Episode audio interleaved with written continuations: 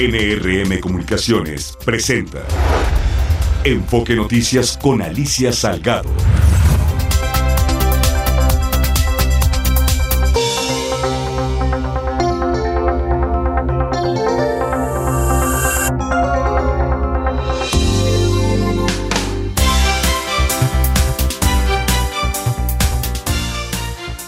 ¿Qué tal? ¿Cómo estás? Qué gusto, gustísimo de saludarte hoy aquí en esta tu tercera emisión de Enfoque Noticias. Soy Alicia Salgado, muy buenas tardes.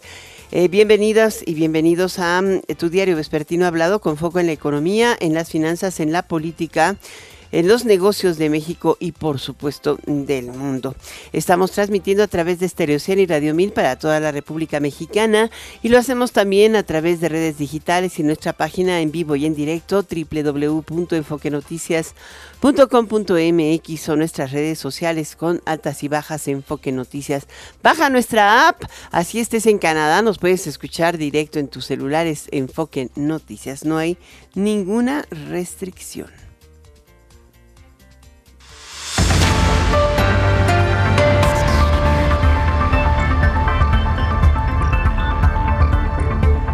Eh, hoy en particular creo que hemos visto cosas impresionantes, pero uno que me llamó poderosamente la atención es que pues ha regresado la vida cotidiana. Tenemos mucho foco y estamos seguimos centrados en torno al proceso de recuperación de Acapulco por el paso de Otis, en particular porque hoy hay una alarma importante ante el crecimiento de la de la tormenta tropical que se encuentra muy cerca de las costas de Guerrero y que eventualmente podría volver a tocar a Acapulco en un momento ya de por sí crítico, pues si nos cae otro chubasco de esa naturaleza y con, lo, con todos los vidrios rotos, Eh, y con todo el tiempo que ha pasado, que ya van ahora diez días, pues evidentemente se esperaría pues algo terriblemente difícil, ¿no?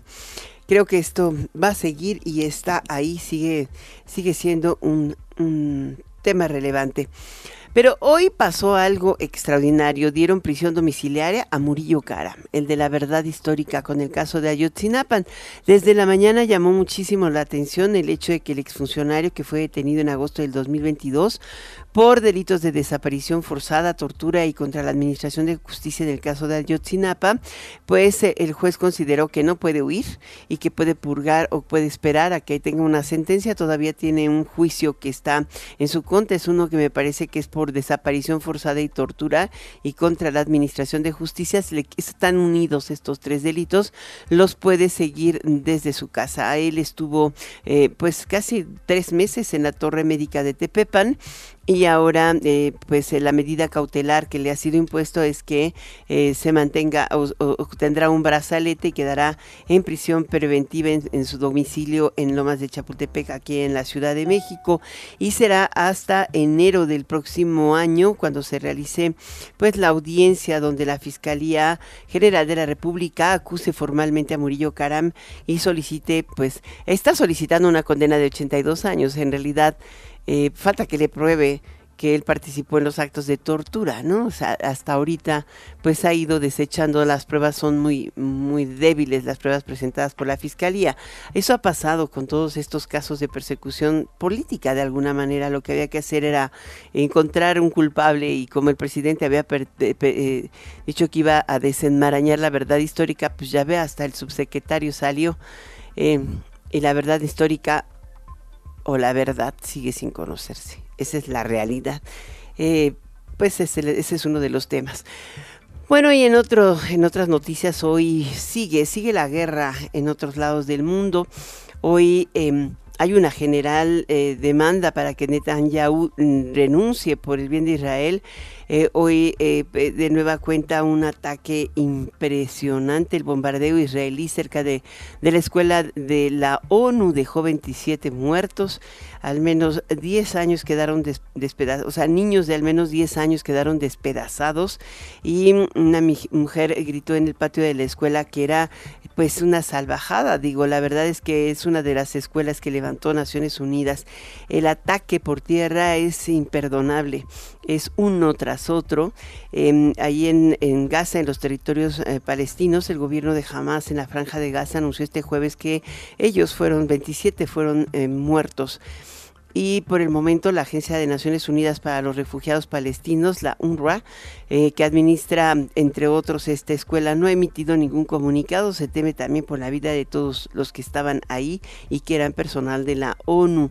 Según Hamás, en poder en Gaza, estos ataques mataron a ciento noventa y cinco personas, un balance que no pudo ser verificado, pero el campo de refugiados de Burjei, a quince kilómetros al sur de Jabalilla, eh, pues también eh, tuvo o, o evidenció otro bombardeo. ¿Por qué te estoy contando esto? Porque fíjate nada más, cuando uno ve cómo está destrozado este lugar, producto del ataque y de la... Eh, del cerco, del sitio que ha establecido Israel sobre la franja de Gaza. Eh, ves el, el grado de destrucción que tiene sobre una ciudad con edificios, sobre las, los habitantes de la ciudad. Te preguntas, ¿cómo la naturaleza no avisó? O sí avisó, pero fue devastadora en el caso de Acapulco. Hay mucha gente que está... perdió su patrimonio, que tiene un fuerte, una fuerte pérdida patrimonial, laboral, económica. El setenta por ciento de la actividad económica de eh, Guerrero depende de Acapulco y el sesenta por ciento, setenta por ciento casi de la actividad turística es la que hace posible Acapulco. Pero... es una destrucción brutal. ¿Cómo un hombre puede determinar destruir a muchos hombres? Y nadie lo condena porque políticamente es incorrecto. Acá al menos no han muerto tantos. Al menos oficialmente la, la cifra de muertos continúa estable. Eh, probablemente algunos han muerto pero de enfermedad o de otra cosa más. O a lo mejor del mismo huracán pero posterior, no fue de ese momento. O, pero hoy, hoy el gran problema es... ¿cómo los puedes diferenciar? Esa destrucción fue de la naturaleza, porque nosotros hemos causado daño a la naturaleza.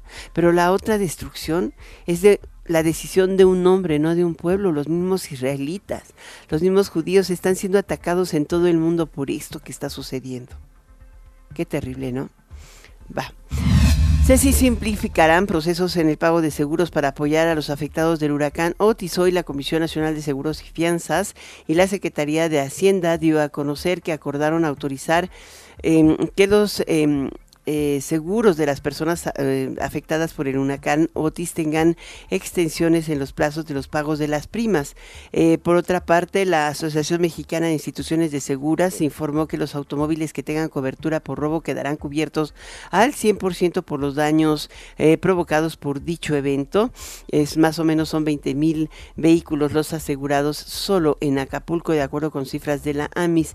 Y una noticia adicional es que si estás asegurado, si tienes seguro, que ese es el gran problema, eh, pues el, el, el coaseguro será absorbido por el gobierno federal. Eh, no te lo van a cobrar, las aseguradoras se lo van a cobrar, a, eh, van, a, van a cobrarlo contra el fisco. Este fue el acuerdo al que, que dieron a conocer hoy.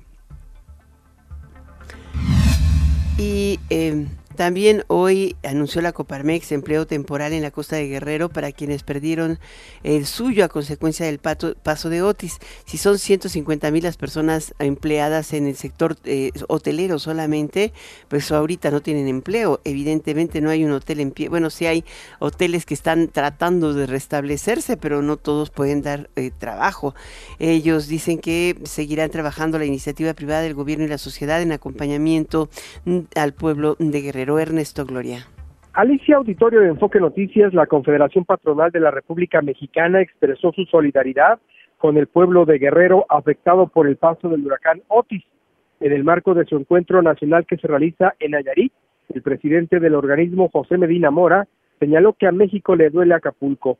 Afirmó que juntos, empresarios, gobiernos y sociedad, continuarán trabajando para la reconstrucción. Expresó también cercanía con quienes perdieron a un familiar o a un ser querido, pero también con aquellos que vieron afectado su patrimonio. Anunció que habrá empleo temporal para quienes perdieron su trabajo. Lo explicó así. Sí, bueno, ante la realidad que el ochenta por ciento de los hoteles están devastados, todo el personal que de alguna manera trabajaba en esos hoteles, eh, vamos a acompañarlos para que puedan trabajar en el sector turismo en otros destinos de playa como Cancún, como Puerto Vallarta, como Los Cabos, pero también en eh, destinos turísticos de ciudad. Es empleo temporal porque lo que se está previniendo es que cuando empiece la reconstrucción, pues se requiere también mano de obra local, de tal manera que es eh, mientras se eh, re recuperan esos empleos en Acapulco, el que las familias y los trabajadores puedan tener una fuente de ingresos. Alicia, el líder del sindicato patronal, reiteró su petición para que en la reconstrucción de la costa guerrerense, esta se realice de una manera sustentable para que las costas dejen de ser contaminadas por aguas negras, que sea también segura porque, recordó, es una de las plazas donde se comenzó a perder por el cobro de piso y que también sea ordenada para darle mayor viabilidad. Medina Mora convocó al sector empresarial a seguir unidos en beneficio de todos, ya que dijo, nadie es mejor que todos unidos. En ese marco, anunció también financiamiento para apoyar a las empresas. En primera instancia, tiene que ver con financiamiento para la reconstrucción. Celebramos que haya apoyo del gobierno federal, se anunciaron sesenta y un mil millones de pesos. Consideramos que se van a requerir entre doscientos mil y trescientos mil millones de pesos y por lo mismo estamos ya en contacto con organismos internacionales que tienen fondos precisamente para desastres de tal manera que puedan eh, ocuparse en este tipo de reconstrucción de lo que requiere Acapulco y la costa de Guerrero. Estaremos también trabajando y hay ya iniciativas de muchas empresas de donar materiales de construcción para la reconstrucción, eh, también empresas que eh, donarán, digamos, lo que sería su trabajo precisamente en la reconstrucción, eh, pero también gestiones con las autoridades para el diferimiento de pagos de ciertos servicios, de créditos. Alicia, auditorio de Enfoque Noticias, el reporte que les preparé.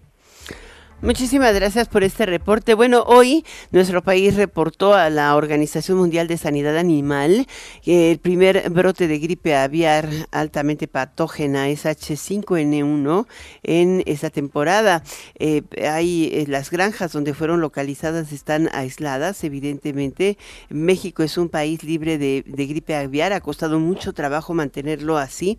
Eh, sin embargo, el reporte se dio un mes después de que las autoridades de, eh, de nuestro país país eh, declararán espacios avícolas libres del virus. Eh, la propagación eh, en donde se encuentra está en Cajeme, Sonora. El brote detectado de la primera granja mató a quince mil gallinas ponedoras de un corral de nueve mil y el resto de las aves fueron sacrificadas. Esto detalló la Organización de Sanidad Animal, eh, la Organización Mundial de Sanidad Animal, en un informe eh, que da a conocer este jueves y cita al gobierno mexicano.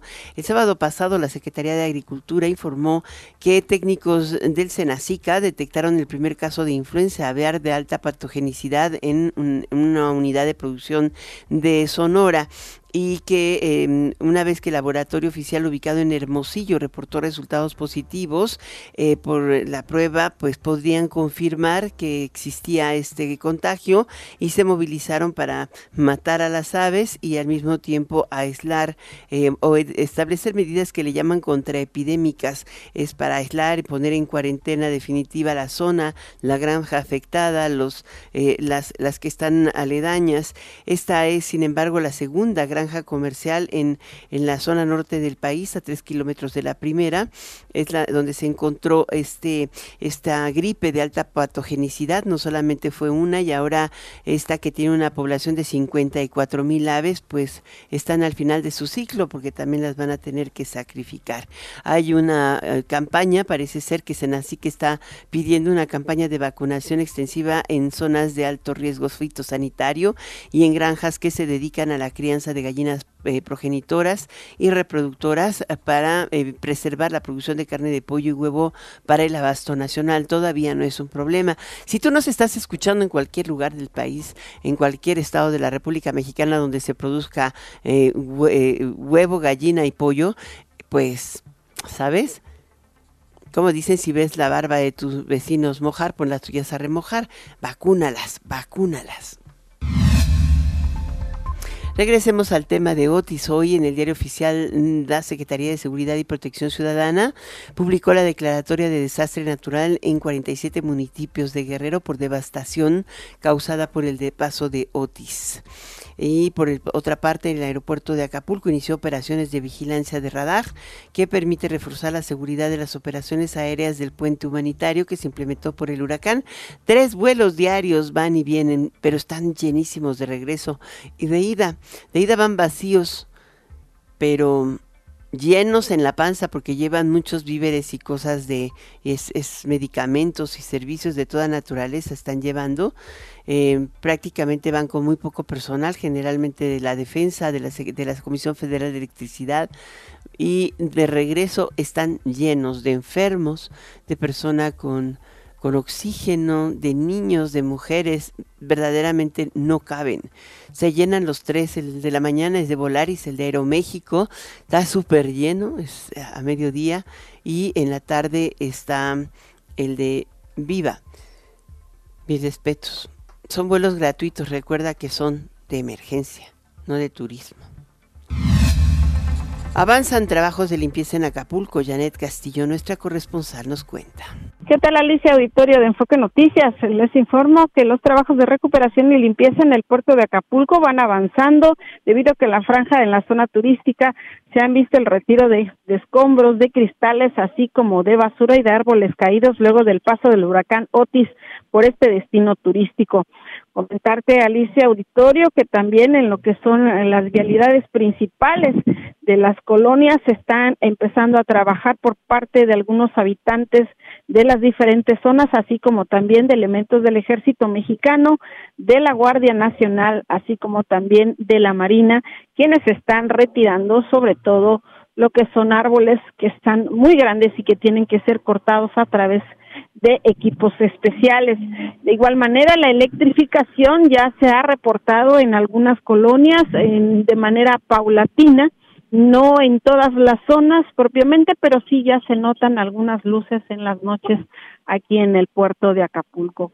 Decirte también que algunas colonias de la parte alta, en la periferia, como Palma Sola, eh, la parte también de Santa Cecilia, la colonia Morelos, aún no pueden llegar las autoridades debido a que no hay paso en las vialidades y no se puede transitar por los sitios, por lo que las familias están solicitando despensas de apoyo, víveres y agua potable y purificada. Es el reporte que tenemos hasta el momento desde el puerto de Acapulco. Alicia, Victoria. Muchísimas gracias. Y a propósito de esto de la solicitud de víveres, te recordamos que N R M Comunicaciones mantiene su centro de acopio para apoyar a la población afectada por el huracán Otis. Va a estar abierto todo el fin de semana, estará hasta el diez de noviembre. Eh, está ubicado en la calle de Versalles número ochenta y ocho, ochenta y ocho, en la colonia Juárez, en un horario de diez a dieciséis horas. Eh, se, te pedimos si tú tienes la posibilidad de llevar alimentos enlatados, sopas instantáneas, leche en polvo, productos de higiene personal como pañales, toallas femeninas, gel antibacterial, jabón, eh, artículos de limpieza para el hogar como eh, cubetas, escobas, jaladores, franelas, cepillos, jabón para lavar, etcétera. Si puedes donar agua o electrolitos, también se agradecen. En otra información, el gobierno mexicano admitió la solicitud estadounidense para revisar la situación laboral en la empresa china Asia Way Automotive, ubicada en San Luis Potosí, en el marco del T E M E C. Y aquí en México, entre la grilla y la no grilla, es vaya que hay muchísima grilla, ¿no? Eh, creo que eh, no se para el proceso electoral. En parte esto mucho se refleja en...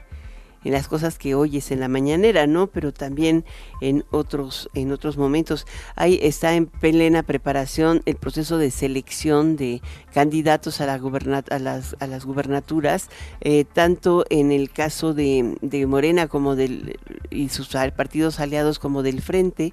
Hay un proceso largo, se extendieron quince días más eh, del proceso original para determinar quiénes irían por la contienda final. Y pues ahorita están, dicen que a amarrando los gobiernos de coalición, porque pues no se ponen de acuerdo ni entre ellos, ¿no? Y pues tampoco el, el, el, el, el verde quiere dejarle pasar la puerta y el P T tampoco, entonces están viendo dónde cada quien tiene un poco de, de posibilidades. En el Frente pasa lo mismo, eh, pues ya ves lo que le pasó a Alía Limón, que simplemente no le autorizó el, el Congreso local la licencia para que pueda contender. No sé si es eh, fuego amigo o alianza enemiga. Eso, eso hay que pensarlo, ¿no? En fin, hoy se registró un sismo de cinco punto nueve al noreste de Oaxaca. Allá un sismo de magnitud casi seis. No se registró aquí ninguna alerta sísmica, pero lo informó el sismólogo nacional y se sintió en Hidalgo también, más o menos es donde estuvo muy fuerte. Eh, los coordinadores parlamentarios del P A N y del Movimiento Ciudadano en la Cámara de Diputados cuestionaron la propuesta de Morena de recortar el presupuesto de los órganos autónomos y ni siquiera destinar el dinero a la emergencia de Guerrero. Vamos contigo, Sergio Perdomo.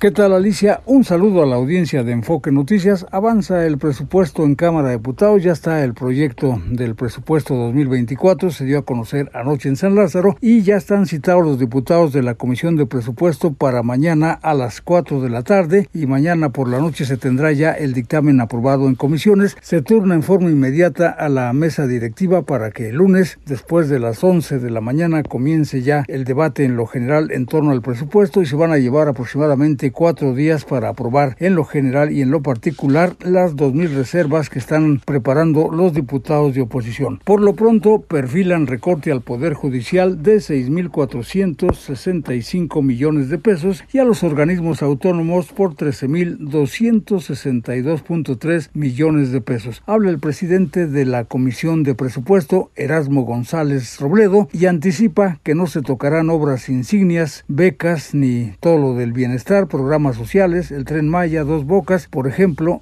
Esto dijo. No va orientado a tocar eh, proyectos prioritarios, mucho menos al programas de, de bienestar, que es donde se acentúa la política pública del gobierno federal, y también el Plan Nacional de Desarrollo. Entonces vamos a buscar entre todos apostar a que la austeridad republicana pueda también marcar. Y Alicia, entre los recortes, el I N E, que siempre sí, más allá del compromiso que había con Morena, pues tendrá un recorte de cinco mil tres millones de pesos. El Poder Legislativo en su conjunto tiene una disminución de mil seiscientos treinta y seis millones de pesos y hay otras cifras. Las reasignaciones en el presupuesto dos mil veinticuatro serán del orden de cuarenta y seis mil doscientos sesenta y seis millones de pesos. Se busca llevarle recursos a Acapulco. Mañana cuatro de la tarde continúa el tema del presupuesto en San Lázaro en comisiones. Es cuanto, Alicia. En Enfoque les ha informado Sergio Perdomo Casado. Muchísimas gracias por este reporte, Sergio Perdomo. Estaba leyendo un reporte antes de irme a corte eh, que tiene que ver mucho con ansiedad económica. Dice que eh, hay una... Eh, cada vez, eh, o sea, menos de una tercera parte de la llamada generación Z se siente económicamente segura y poco más del cincuenta por ciento se declara muy o tremendamente angustiados, de acuerdo con un estudio elaborado por la consultora E Y. Eh, digo, la verdad es que esta generación es la que nace en este siglo, ¿no? La, la generación Z, la última. Y bueno, pues yo creo que lo único que hay que hacer es recordarle a esa generación que así es la vida, en pocas palabras. El reporte dice, bienvenidos, el agua está calientita. Eh, porque los millennials pues son, ya están probando agua de su dulce chocolate. Finalmente, pues no se trata de, se trata de hacer chamba y de, y de eh, tolerar todas las cantidades de, de problemas que muchas veces enfrentas en el trabajo, ¿no? Eh, o para conseguirlo, para sostenerlo, para mejorar la vida. Pues hay eh, finalmente eh, estas generaciones que no han sido educadas en momentos de crisis, pues no tienen un cheque de caja para no enfrentarla. Y hoy por hoy, allí está. Es interesante. Bueno, vámonos a un corte. Regreso enseguida. Enfoque Noticias con Alicia Salgado por Estéreo Cien, cien punto uno de F M y mil A M. Acuérdate de Acapulco. Acuérdate de Acapulco. Acuérdate de todos los bellos momentos que le debes a Acapulco. Hoy Acapulco te necesita. Apoyemos a las familias damnificadas con comida enlatada, sopas instantáneas, leche en polvo, Si quieres ayudar, te esperamos en Versalles ochenta y ocho en la Colonia Juárez, a tres cuadras del Metro Cuauhtémoc, de diez de la mañana a cuatro de la tarde. Como siempre, nosotros entregaremos personalmente el apoyo. Cada donación cuenta y puede llevar esperanza a quienes más lo necesitan. La solidaridad une corazones y transforma vidas. Acuérdate de Acapulco. N R M Comunicaciones. Enfoque Noticias con Alicia Salgado por Estéreo Cien, cien punto uno de F M y mil A M. Continuamos.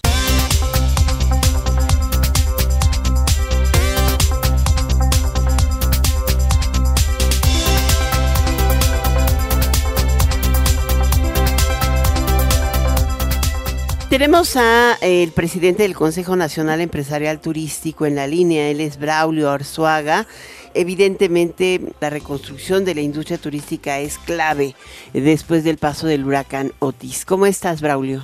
Hola, Alicia, muy bien. La verdad es que con mucho trabajo y con muchas cosas que hemos tratado de hacer y de articular, ¿no? La verdad es que la devastación del, del puerto es enorme y gran parte de lo que se dedica, no solamente el puerto, sino Guerrero, tiene que ver con la industria del turismo. Fíjate, el setenta y dos por ciento de la economía estatal tiene que ver con el turismo. Y un número que a mí me llamó muchísimo la atención es que dos terceras partes del P I B estatal las hace Acapulco. Y obviamente Acapulco, pues bueno, es mucho construcción, sí, por supuesto, pero tiene que ver muchísimo con el turismo, con los restaurantes también, con los tiempos compartidos. Estaba viendo los datos que son más de veintidós mil habitaciones de hotel, pero en realidad también las sumas con las setenta y dos mil de la famosa oferta extrahotelera o segunda residencia.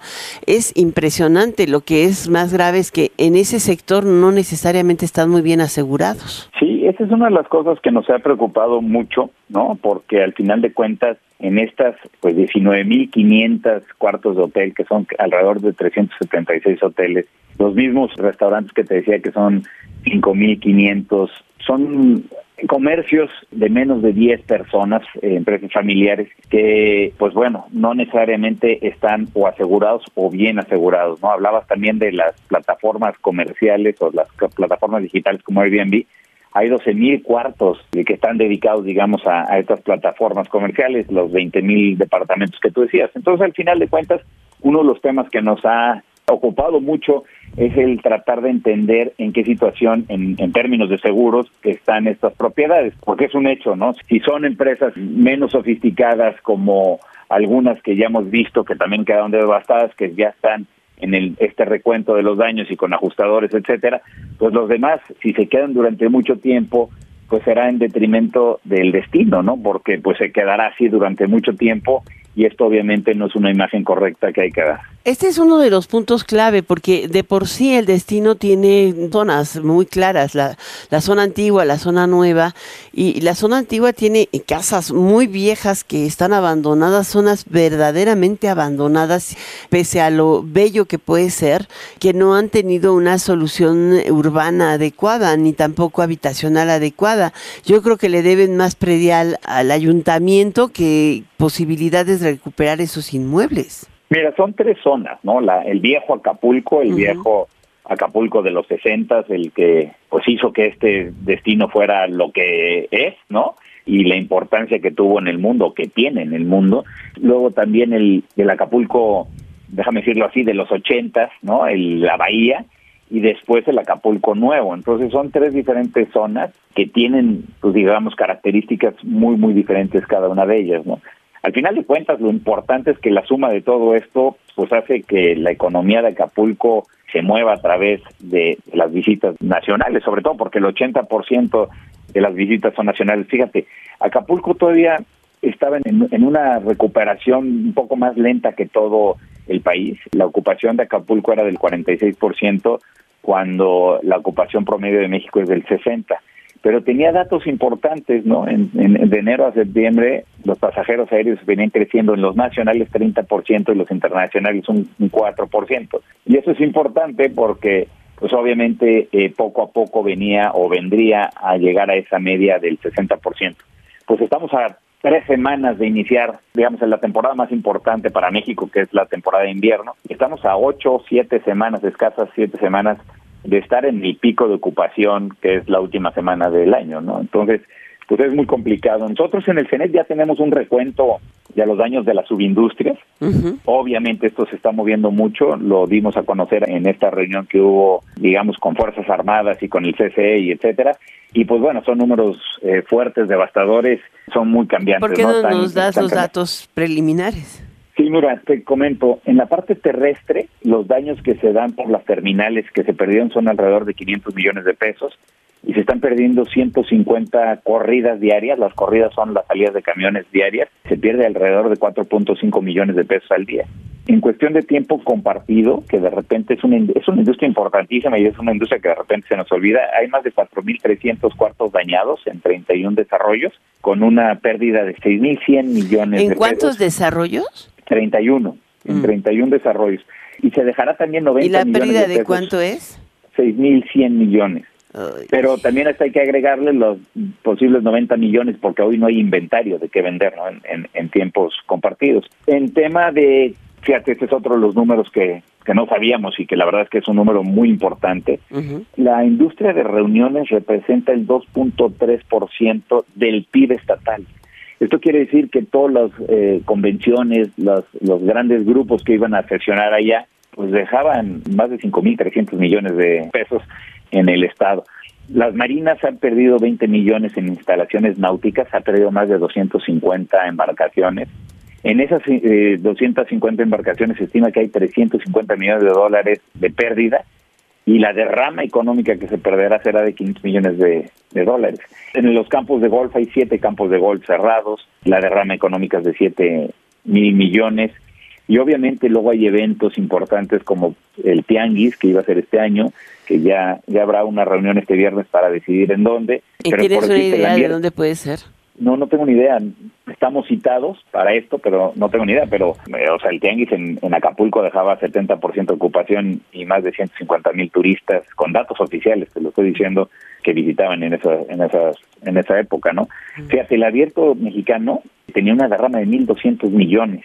No sé si ya viste el estadio, pero está devastado. Entonces, mira, ¿qué te quiero decir? La verdad es que hay una voluntad enorme por parte de la, de la iniciativa privada. Hemos mandado en todas las asociaciones, tanto del turismo como de comercio, como yo te diría de, de, de la sociedad civil, se han mandado una cantidad importante de artículos de primera necesidad. Creemos que va a ser importante hacer una estrategia para lo que viene después, ¿no? Para, por, por decirte, en el CENET estamos tratando de armar una colecta grande de redondeo y estamos también tratando de organizar una cosa que de repente también se nos olvida a todos. Imagínate la, toda la gente que no tiene anteojos. Entonces nosotros con Ver Bien para Aprender Mejor estamos tratando de levantar dinero para poder comprar anteojos, mandar optometristas, tomarles las medidas, regresar a México, hacerlos en Ensenada y volverlos a regresar a los optometristas para poder entregar estos, estos anteojos. Entonces yo creo que hay muchísima voluntad por parte de todos y lo que se requiere es infraestructura pública, lo que se requiere es eh, programas fuertes eh, a largo plazo con la intención de que Acapulco pueda estar lo antes posible. Un reclamo general y evidente con esta devastación es el tema de la violencia y la inseguridad. Una importante cantidad de pequeños hoteles, restaurantes y comercios siempre se ven constantemente asediados por organizaciones criminales o a veces crimen local, crimen muy vecinal, pero el cobro de piso es una orden del día. Entonces, cuando Acapulco podría estar mucho mejor, pero si tienes la impresión de que te van a bloquear la carretera o te van a asaltar, se vuelven un destino de riesgo permanente. ¿Cómo aprovechar la circunstancia? El presidente dijo que se iban a, a poner eh, cuarteles de la Guardia Nacional de manera permanente en cada una de las localidades con, que aglutina mil habitantes. ¿Será, sí, ¿será mira, suficiente? Son, eh, eso ya será una responsabilidad tanto del gobierno estatal como del gobierno federal. La realidad es de que en un principio se entendía perfectamente bien que la gente pudiera llegar a entrar a un restaurante o a un centro comercial a tomar algo de agua porque no había, ¿no? Uh-huh. Lo que no se puede entender es el tema de la rapiña, lo que no se puede entender es estas imágenes que se están viendo en todo el mundo, ¿no? Y que obviamente nos pega para la intención de viaje de muchos de los eh, turistas de, de alrededor del mundo. Entonces, la estrategia de seguridad, que es una de las cuestiones que estamos pidiendo, es, sí, por supuesto, un tema que se tendrá que coordinar el, el gobierno federal y el gobierno estatal, porque la voluntad y ganas de, de seguir entregando cosas están, ¿no? Al final de cuentas, insisto, estas son cuestiones a corto plazo, porque hay que atender y ayudar a la población a este corto plazo, pero también tenemos que entender que hay acciones de largo plazo, como las que te decía, que no es nada tonta ni trivial, la de los anteojos, pues que tendremos que también eh, tratar de echar a andar para que podamos a impactar de una manera positiva en la población. Pues pronto veremos restablecido tu hotel. Muchísimas gracias por estar con nosotros, Braulio Arsuaga. Él es el presidente del Consejo Nacional Empresarial Turístico, con estos datos duros que nos hacen todavía poner más la carne de gallina. Muchas gracias. Gracias a ti, muchas gracias y estamos en contacto. Bienvenido a Enfoque Noticias, gracias.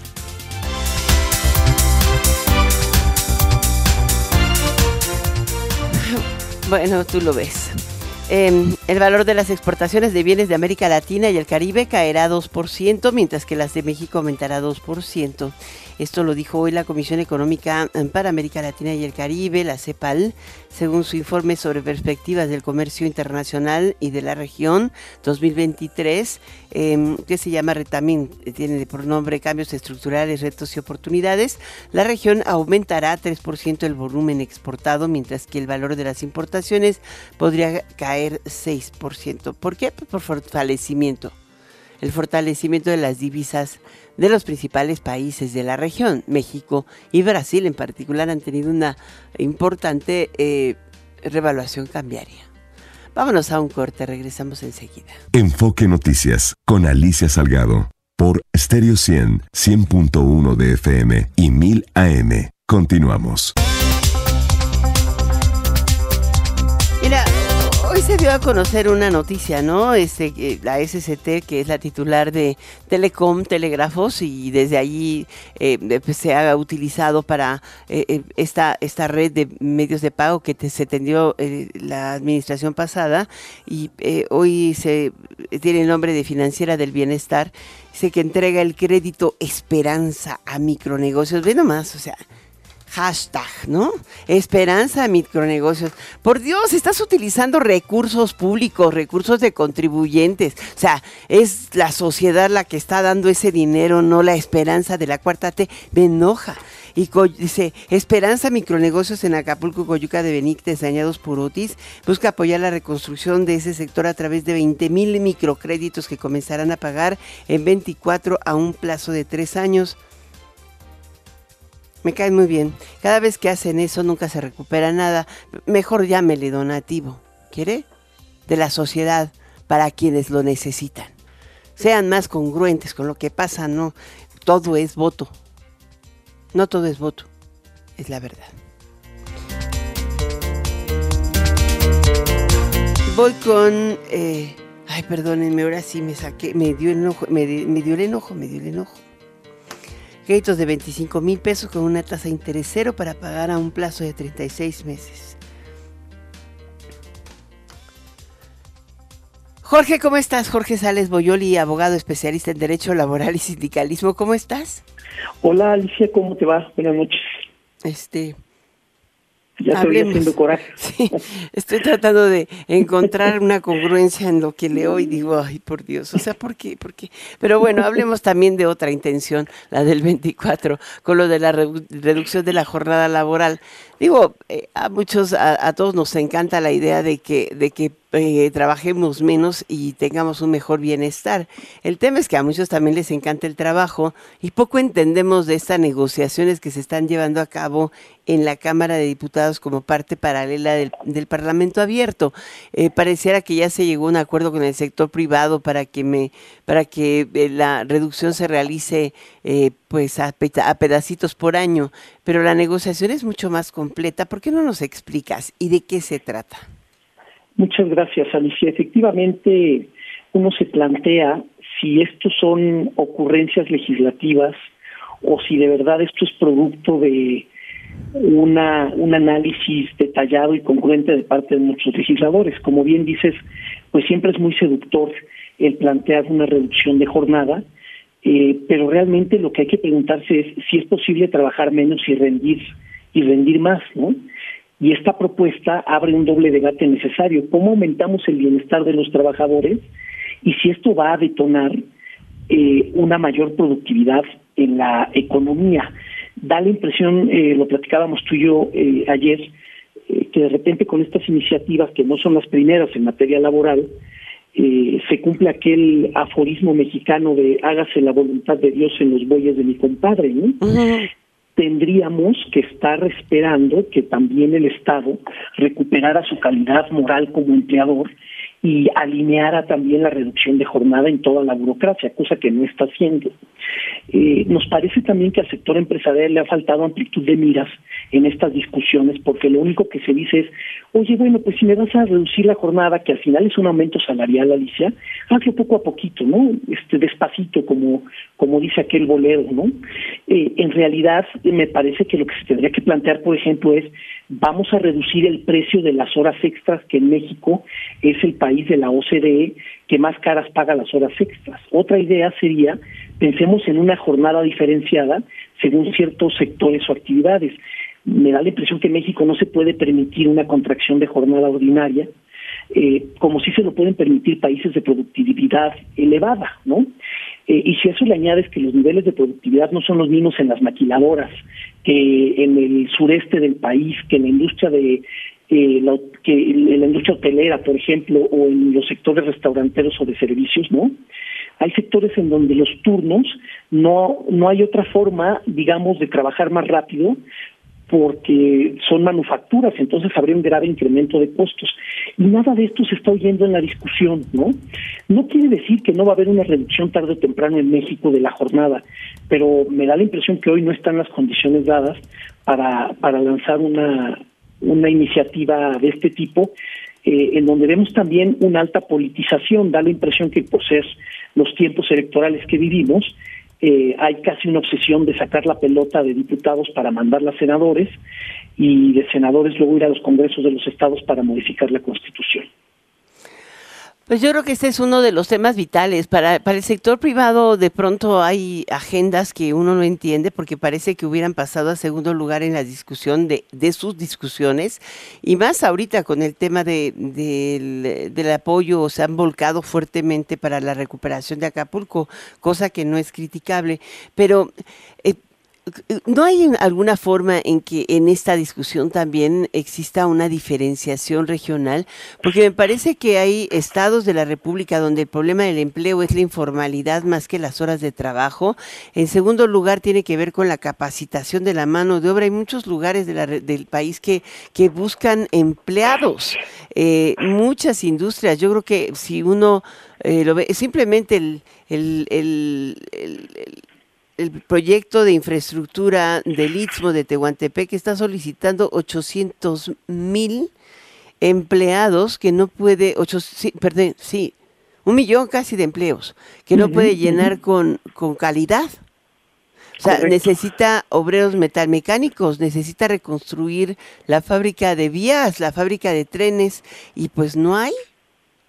Efectivamente, eh, creo que estamos atacando simplemente un síntoma y no la enfermedad. A mí me parece que no hemos de competir con salarios bajos, sino con mayor productividad. El costo por hora de nuestro país está muy por debajo de las economías con las que nos podemos comparar. Y luego, desde un punto de vista macroeconómico, como ya decías, lo que debe interesar es una transformación, no hacer una reforma que parece un poco aislada, que parece muy seductora, pero que no va a ayudar ni a salir de la precariedad, ni de la rampante informalidad que tenemos en el mercado del trabajo. Más del cincuenta por ciento de las personas que trabajan en este país están en la informalidad. De tal suerte que una reforma que, en donde se reducen o no jornadas, pues la van a ver el cincuenta y tantos por ciento de los que están en la informalidad desde una vitrina que les es ajena. Les da un poco igual si son cuarenta o cuarenta y dos horas, ¿no? Tenemos que generar incentivos, Alicia, para ir hacia un modelo de más calidad, más estable y con mejores horarios y mejores salarios, ¿no?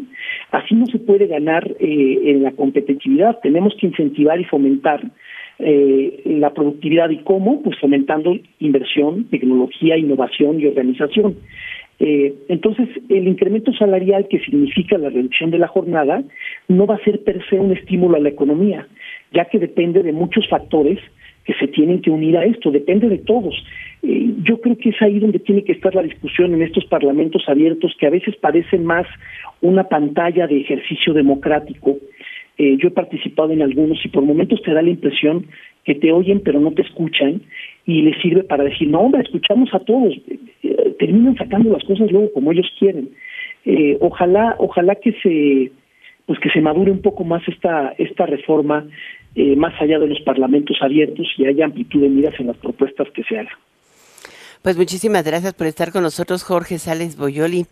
Interesante, la, eh, ojalá que así fuera de altura la discusión. Muchísimas gracias al especialista en Derecho Laboral y Sindicalismo, Jorge Sales, por estar en Enfoque Noticias. Gracias, Alicia. Buenas noches. Buenas noches. Voy a una pequeña pausa, regreso enseguida. Está usted escuchando Enfoque Noticias por Estéreo Cien, cien punto uno de F M y mil A M. Regresamos con Alicia Salgado. Acuérdate de Acapulco. Acuérdate de Acapulco. Acuérdate de todos los bellos momentos que le debes a Acapulco. Hoy Acapulco te necesita. Apoyemos a las familias damnificadas con artículos de higiene personal, papel sanitario, pañales, toallas femeninas, gel antibacterial. Si quieres ayudar, te esperamos en Versalles ochenta y ocho en la Colonia Juárez, a tres cuadras del Metro Cuauhtémoc, de diez de la mañana a cuatro de la tarde. Como siempre, nosotros entregaremos personalmente el apoyo. Cada donación cuenta y puede llevar esperanza a quienes más lo necesitan. La solidaridad une corazones y transforma vidas. Acuérdate de Acapulco. N R M Comunicaciones. Enfoque Noticias con Alicia Salgado. Por Estéreo Cien, cien punto uno de F M y mil A M. Continuamos.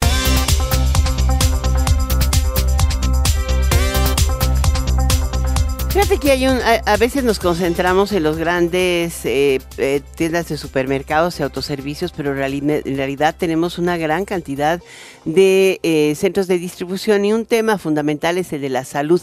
Eh, muchas personas, una gran cantidad de personas en Acapulco se atienden en materia de salud en las, en las eh, farmacias o en los consultorios de las farmacias, y van directamente a las farmacias. Y be, revisando una de las cadenas que más extensión tiene en eh, Guerrero, y también en Acapulco, es esta de Farmacias del Ahorro. Eh, y por eso eh, le agradecemos que nos tome la llamada Gabriel Zavala. Él es director general adjunto de operaciones de esta cadena de farmacias que, que, que tiene también oferta de higiénicos. Es algo importante a considerar en esta coyuntura. ¿Cómo estás, Gabriel? Alicia, buenas tardes. Agradezco mucho el espacio que nos brinda. ¿Cuántas, eh, cuántas de sus farmacias quedaron en pie? Eh, una nada más.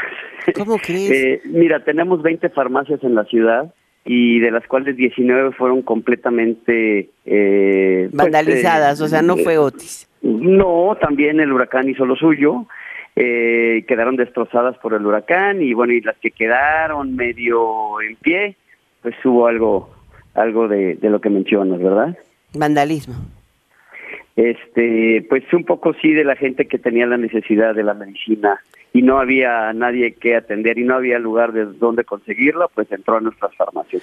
Ahora, tengo entendido que instalaron un, un centro de atención médico eh, eh, apoyado por Walmart, porque esto esto lo dijo inclusive el, el, el, el general que se ha encargado de... de de la atención médica, eh, el general Martínez, que estaban instalados juntamente a la, a, donde estaba el estacionamiento del S A M S para proveer de medicinas y atención médica. Y ustedes también están haciendo lo propio, ¿no?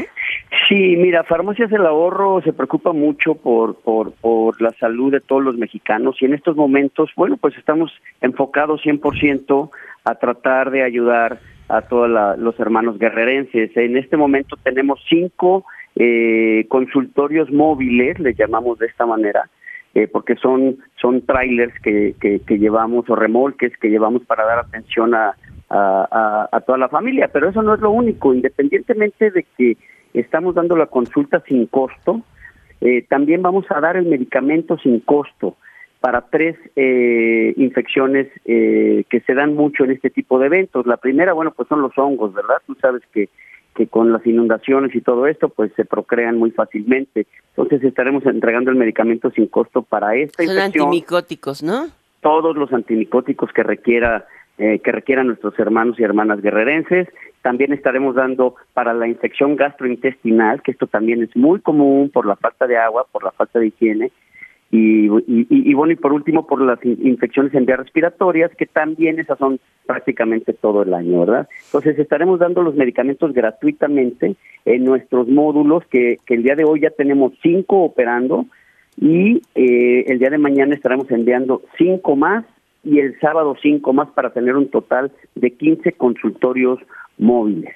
Eh, los estaremos dando a, a conocer por medio de perifoneo y radio en la ciudad de, de Acapulco, y bueno, y con medios nacionales y tan importantes como el tuyo, ¿verdad? Pues te agradezco muchísimo, pero hay un tema que a mí me llama la atención. ¿No hay forma de entregar repelentes? Sí, por supuesto. Mira, nosotros ya abrimos una farmacia ubicada en, en, en la colonia Progreso, en la calle dieciocho de marzo, y el, en los próximos días estaremos abriendo dos más. El resto de el resto de las farmacias, bueno, pues conforme vayamos obteniendo ya luz y, y, y bueno, y las condiciones eh, de seguridad y, y arquitectónicas nos lo permitan, iremos abriendo más. En nuestra farmacia que abrimos el día de ayer, la farmacia dieciocho de marzo, eh, ya tenemos ahí, por supuesto, una cantidad importante para... para de repelentes, ¿verdad? Pero es que fíjate que a mí me llama la atención porque es cierto, este, eh, eh, es, en las condiciones en las que estás mencionando, las tres enfermedades son preocupantes, pero el dengue está haciendo de lo suyo y la verdad es que con tanta humedad y eh, eh, condiciones eh, poco salubres se ha incrementado la población de mosquitos y no hay una campaña oficial. En lugar de andar dando créditos de esperanza, deberían dar, deberían ponerse a fumigar masivamente, porque hoy por hoy el problema es que no hay repelentes, no hay por ningún lado.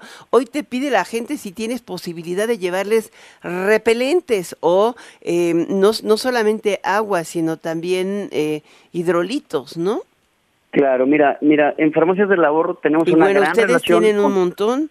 Claro, sí, eh, te repito, digo, este, nuestra cadena eh, Farmacias del Ahorro tiene una relación muy importante con todos los proveedores que que que que, que, que, que abastecen eh, este tipo de productos y, y, y sinceramente te digo, tenemos en, en, en la farmacia, pero no es suficiente, ¿verdad? Yo hago un compromiso con, con contigo y con nuestros amigos de Guerrero para poder eh, combatir un poco más este, en este sentido. Yo no estaba enterado del dengue en este momento. Tenemos una brigada ahí en el, allá en Acapulco que nos van informando de las necesidades y no me habían informado de este tema. Pues sin prácticamente embargo, ha reaparecido en Acapulco, en Chiapas, en Oaxaca, en Tabasco, en Campeche. Es un uh-huh. tema que preocupa a las autoridades de salud, claro. Estoy consciente. Claro, tomamos nota porque sí, para enviar enviar un, un, una cantidad importante en relación con la cadena de suministro que tenemos eh, junto con las autoridades, ¿verdad? Que nos están apoyando para evitar el saqueo. Pues Gabriel, eh, Gabriel Zavala, gracias por tomarnos la llamada, gracias por estar en Enfoque Noticias e informar de esta apertura y de esta entrega masiva de medicamentos que es fundamental en esta etapa de reconstrucción. Él es el director general adjunto de operaciones de Farmacias del Ahorro. Gracias. Gracias a ti, Alicia. Vámonos a una... No, ya me, ya me corrió Andrés. Bueno, hoy es Día de Muertos, está bien, vamos a comernos un pan sin muerto, ¿ok? Hasta, hasta mañana, nos escuchamos a las seis de la tarde en punto. Te dejo con Dani Nurreta en Golden Hits por Estéreo Cien y Radio Mil.